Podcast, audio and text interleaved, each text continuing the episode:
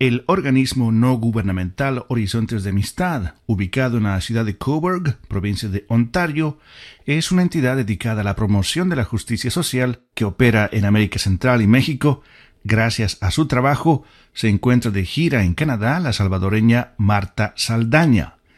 Ella es la secretaria general de la Federación de Asociaciones y Sindicatos Independientes de El Salvador.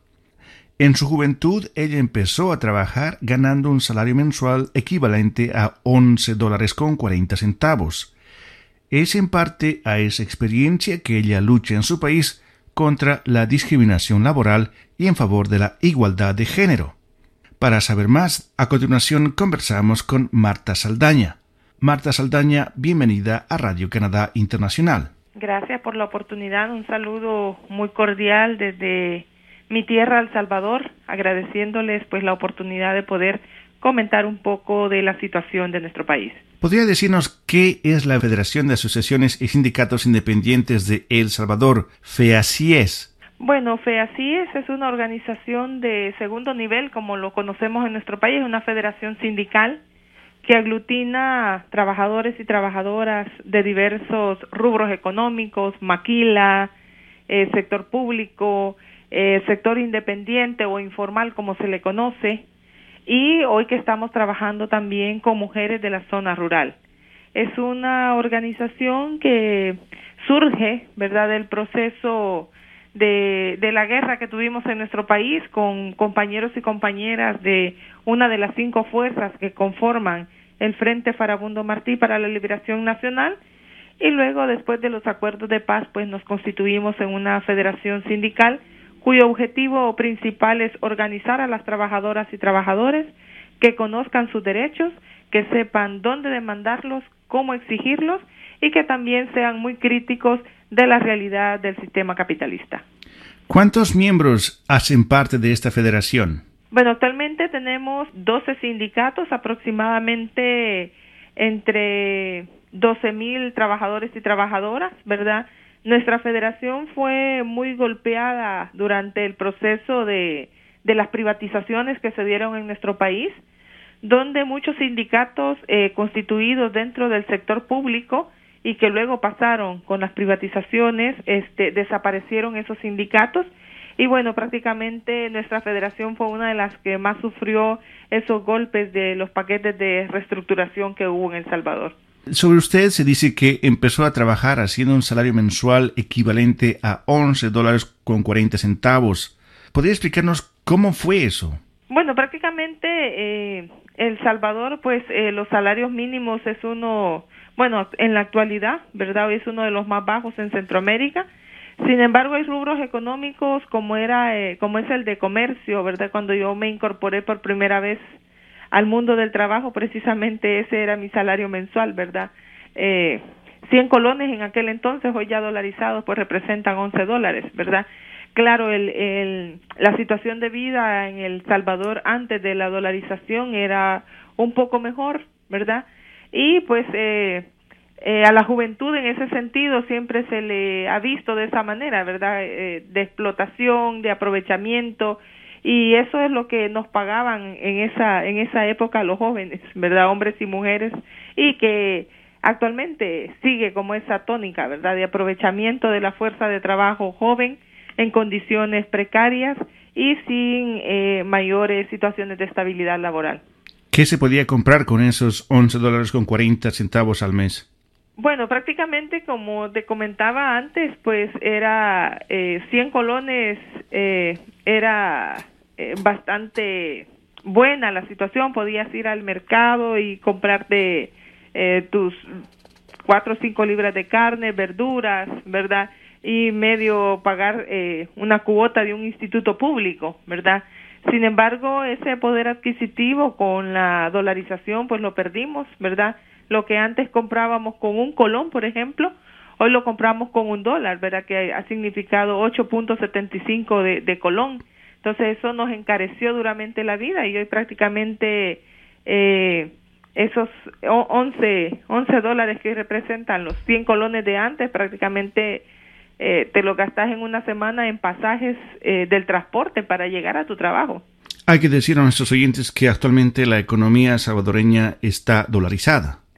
Definitivamente, sí, esa es la herencia que nos dejaron los uno de los gobiernos de la derecha en El Salvador, la dolarización que como te digo, pues nos trajo grandes eh, complicaciones económicas, ¿verdad? Endureció más la vida, eh, se hizo más amplia la brecha de la pobreza y esto ha llevado también a que la migración hacia los Estados Unidos también siga creciendo, ¿verdad? Lastimosamente, eh, por ejemplo, de eh, de cada diez jóvenes que entrevistan, siete plantean que se quieren ir del país, ¿verdad? Eso no es nada alentador por la misma crisis que, que El Salvador tiene en la actualidad. ¿Cuál es la relación que existe entre ese proceso de privatización de empresas del Estado, la dolarización de la economía y, por otro lado, un país donde existe una alta criminalidad juvenil, se habla de la Mara Salvatrucha, de todas estas organizaciones de jóvenes que encuentran en la delincuencia una forma de vida. Bueno, prácticamente toda esta destrucción del círculo social salvadoreño, ¿verdad?, que ha estado inmerso en las políticas que han implementado los gobiernos de derecha, como fueron, bueno, la privatización en sus primeros momentos, trajo consigo, por ejemplo, la pérdida de 70 mil empleos en el sector público, ¿verdad? Eh, entonces todas estas personas comenzaron a, irse del, del, país a buscar el sueño americano, quedaron familias desarticuladas, ¿verdad? Eh, que primero se iba el padre, posteriormente se iba la madre, ¿verdad? Muchos jóvenes en ese momento, niños, niñas, quedaron en manos de los abuelos, las abuelas, ¿verdad? En condiciones sumamente bastante inestables y esto también generó un ambiente social bastante deficitario por la falta precisamente de ese del seno familiar, ¿verdad? Y de ahí surgieron este tipo de situaciones como son las maras, que es un flagelo muy serio en, en mi país, ¿verdad? Lamentablemente el aspecto delincuencial juvenil es una de las situaciones más allá hoy en, la población salvadoreña, más que la economía es la seguridad, ¿verdad? Muchas personas nos sentimos inseguras, pues ya el país pasó de ser el, el, primero internacionalmente en materia de violencia al segundo, ¿verdad? Pero eso no implica que todavía estemos registrando niveles de violencia de siete, ocho asesinatos diarios, ¿verdad? Eso es, es, es lamentable viene a profundizar todavía situaciones eh, bastante serias en, en El Salvador, ¿verdad? Aparte de los asesinatos también, todo el accionar de, de las maras también es, por ejemplo, eh, allá le llaman rentear, ¿verdad? O sea, que te solicitan una cantidad de dinero semanal a las pequeñas empresas, ¿verdad? A las tiendas que están en las colonias, a las personas que, eh, que tienen una pupusería, entonces les comienzan a pedir que 100, 200, hasta 500 dólares semanales. Entonces eso hace también insostenible eh, los, los pequeños negocios y también eso lleva al involucramiento en el empleo, ¿verdad? Hoy hay una tendencia muy peligrosa de la derecha de en el concepto de querer incorporar a estos jóvenes a la vida laboral, ¿verdad? Hay como un pesimismo en la sociedad realmente de que estos jóvenes se puedan eh, reinsertar en la en la vida social, ¿verdad? Y, y más allá los están utilizando como grupos de choque para el caso nuestro en los sindicatos están desarticulando sindicatos con situaciones de amenazas, ¿verdad? Entonces, eh, también ese flagelo, pues, eh, nos está golpeando en materia de organización sindical. Una de las propuestas para El Salvador para lograr mayores ingresos y crear fuentes de trabajo fue la implantación de las maquiladoras. ¿Cuál es la presencia de las maquiladoras en su país? Bueno, El Salvador, como toda la región centroamericana, eh, tiene una alta presencia en maquila. De, en los años eh, 90 para acá, pues eh, un presidente igual de, de, la derecha planteó, ¿verdad?, convertir a El Salvador en una zona maquilera. Sabemos y que la maquila pues es una fuente de empleo, ¿verdad?, donde mayoritariamente se incorporan las mujeres, mujeres jóvenes. Sin embargo, se incorporan en condiciones sumamente deficitarias en materia salarial. En El Salvador el, el salario de la maquila son 187 dólares con 50 centavos al mes lo que implica 6 dólares con 25 centavos diarios, ¿verdad? Es uno de los salarios más bajos en la en la escala que tenemos en el, en El Salvador. donde las condiciones de trabajo son prácticamente esclavizantes, ¿verdad? Y donde a partir de, de estudios y análisis que estamos realizando también es uno de los trabajos que va deteriorando con mucha más rapidez la salud de, de las obreras y obreros que laboran en, en las zonas francas. ¿Se exporta hacia Canadá desde estas maquilas? Es mínimo, o sea, el, el, el porcentaje más alto de, de exportaciones que se tiene es hacia los Estados Unidos. Ahora, el trabajo con la organización canadiense Horizontes es en el área de la igualdad de género. ¿Cómo escogieron esta área de trabajo?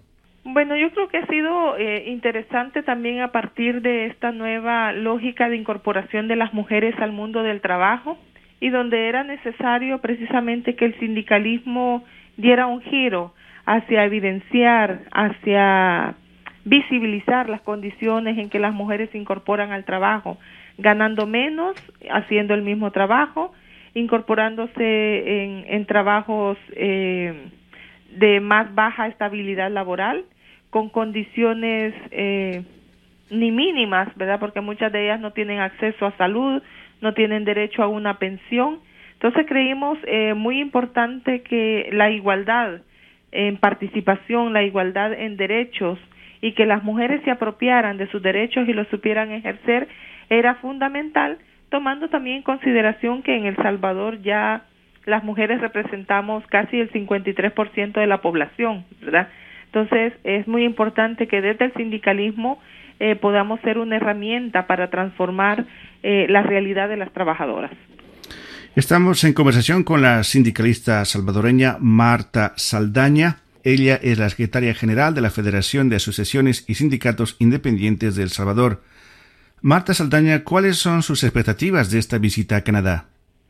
Bueno, yo creo que es el, el compartir realmente con, con todas las, las canadienses, hombres y mujeres, un poco de nuestra realidad de país y lo importante que es precisamente el poder estrechar esos lazos de solidaridad y amistad entre las trabajadoras, los trabajadores, para seguir en la búsqueda de un mundo mejor, de construir un mundo mejor entre diferentes organizaciones, diferentes países, pero que tenemos un mismo objetivo en común, buscar mejores condiciones para las personas trabajadoras.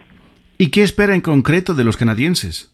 Que igual, ¿verdad? Sigamos como construyendo esos lazos de, amistad, de solidaridad y precisamente que sigan creyendo en la gente, en la gente pobre de nuestros países y que sepan que, que las contribuciones que se dan son muy bien recibidas, ¿verdad? Porque son personas que precisamente estamos tratando de, de salir adelante en países subdesarrollados como el nuestro. Canadá es un país que ha recibido una gran diáspora salvadoreña justamente a causa de la guerra civil en ese país. ¿La Federación de Asociaciones y Sindicatos Independientes de El Salvador guarda algún contacto con esta diáspora salvadoreña en Canadá? Fíjate que lamentablemente no, ¿verdad? Precisamente es uno de los temas que vamos a estar incorporando en, en poco tiempo, en un corto plazo, es también sobre los derechos de las personas migrantes, tanto las que están llegando a El Salvador como las que salen del mismo, ¿verdad? Tal vez cómo fortalecemos lazos con organizaciones que, que trabajan con, con nuestros eh, compatriotas en los diferentes países. Bien, Marta Saldaña, secretaria general de la Federación de Asociaciones y Sindicatos Independientes de El Salvador, quien actualmente se encuentra en Coburg, en Ontario. Muchas gracias por esta entrevista. Gracias, no agradeciendo, agradeciéndote a ti, agradeciéndole a todos los que nos escuchan, ¿verdad? Un abrazo desde El Salvador.